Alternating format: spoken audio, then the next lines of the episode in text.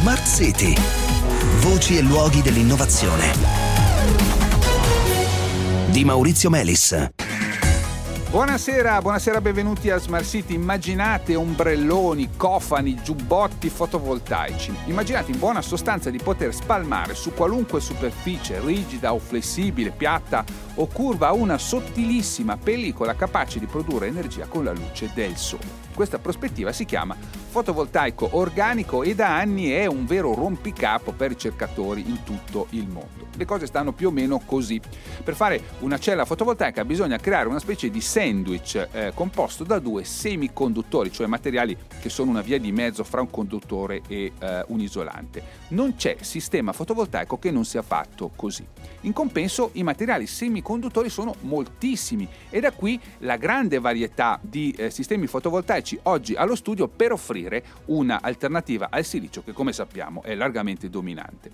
Il fotovoltaico organico è fra tutte le alternative allo studio quella che sulla carta offre i maggiori vantaggi, ma è anche eh, quella più complessa perché la fisica eh, dei composti organici è molto più complicata di quella dei eh, minerali e presenta un gran numero di problemi.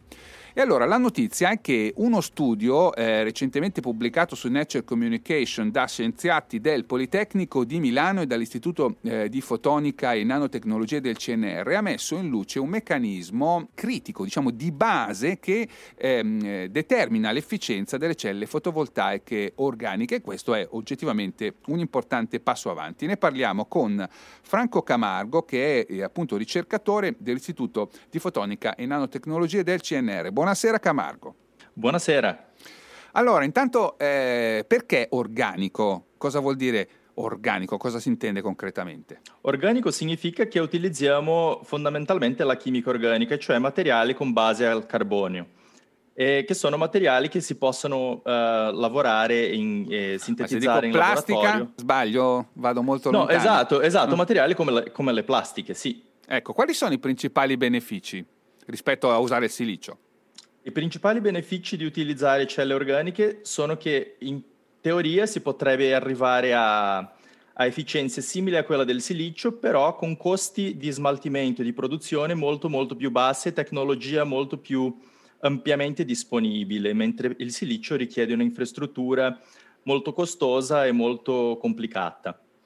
Quindi si potrebbe potenzialmente in un futuro raggiungere costi di produzione per l'energia molto, solare molto, molto bassi, bassi. Perché parliamo di materiali che potrebbero essere fatti in strati sottilissimi, per esempio, quindi usando pochissimo materiale, sarebbero di conseguenza anche flessibili, quindi potrebbero essere adattati un po' a tutte le superfici, più facili da smaltire, insomma ci sono vari, vari, motivi per cui ci si lavora da parecchi anni, eh, perché eh, in compenso non sono affatto facili da fare. Quali sono i, i principali problemi di queste eh, celle fotovoltaiche organiche?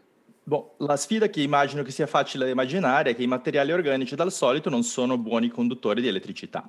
Eh, e certo. quindi su questo problema si ci sta lavorando da, eh, come ha detto, una trentina di anni e adesso le efficienze delle celle solari organiche sono paragonabili a quelle inorganiche. E i problemi che ci rimangono fondamentalmente sono quelli di stabilità. Di, cioè si degradano questi materiali. Noi quando mettiamo un pezzo di plastica al sole sappiamo che dopo un po' di tempo si scolorisce, si infragilisce. Succede qualcosa del esatto. genere? Sì, esatto, cioè materiali diversi hanno proprietà diverse di degradazione, però dal solito non, non abbiamo ancora studi di, di lunga durata mm, in chiaro. condizioni esterne che abbiano dimostrato uh, risultati vincenti. Eh, molto chiaro. Eh, allora, veniamo alla vostra ricerca. Voi eh, che cosa avete scoperto, naturalmente in termini semplici, ma cosa avete scoperto e che tipo di implicazioni ha? Allora, eh, i nostri collaboratori a, a Erlangen e Arabia Saudita hanno costruito una cella solare di materiali organici che eh, ha avuto una proprietà molto eh, atipica rispetto a quello che dal solito si aspetta.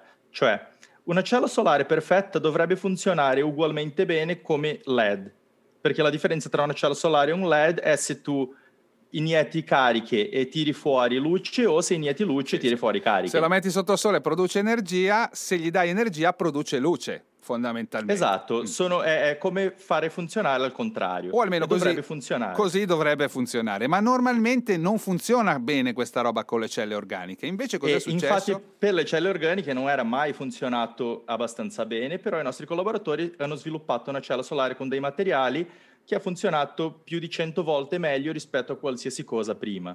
E quindi si poneva la domanda qual è la fisica speciale che c'è in questi materiali che ha permesso certo. eh, questa prestazione eccezionale. Cioè voi avete fatto wow però, wow, però non si sapeva perché. No? E, sì, esatto. e qui siete intervenuti voi, siete riusciti quindi a spiegare come, come mai questa cella uh, organica si comportava così bene.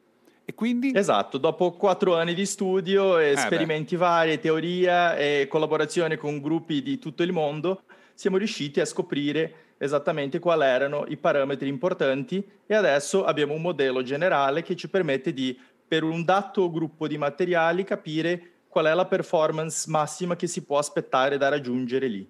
Ecco, quindi avete in pratica fatto una scoperta di valenza generale che può servire a guidare lo studio delle future generazioni di celle organiche, prevedendo esatto. alcune proprietà eh, importanti. Perché è da tenere conto che la, la diversità di materiali organici è effettivamente infinita dalle piante a noi alle plastiche, tutto è materiale organico. Certo. Quindi fare per tentativo e errore la, la, la, ricerca di cercare la combinazione perfetta è fondamentalmente impossibile. Certo, certo. Quindi la soluzione è capire bene la fisica prima per cercare combinazioni che hanno alcun potenziale. Va bene, allora grazie Franco Camargo, alla prossima. Grazie mille, alla prossima. Bene cari ascoltatori, ci fermiamo qui, appuntamento a domani, buonasera.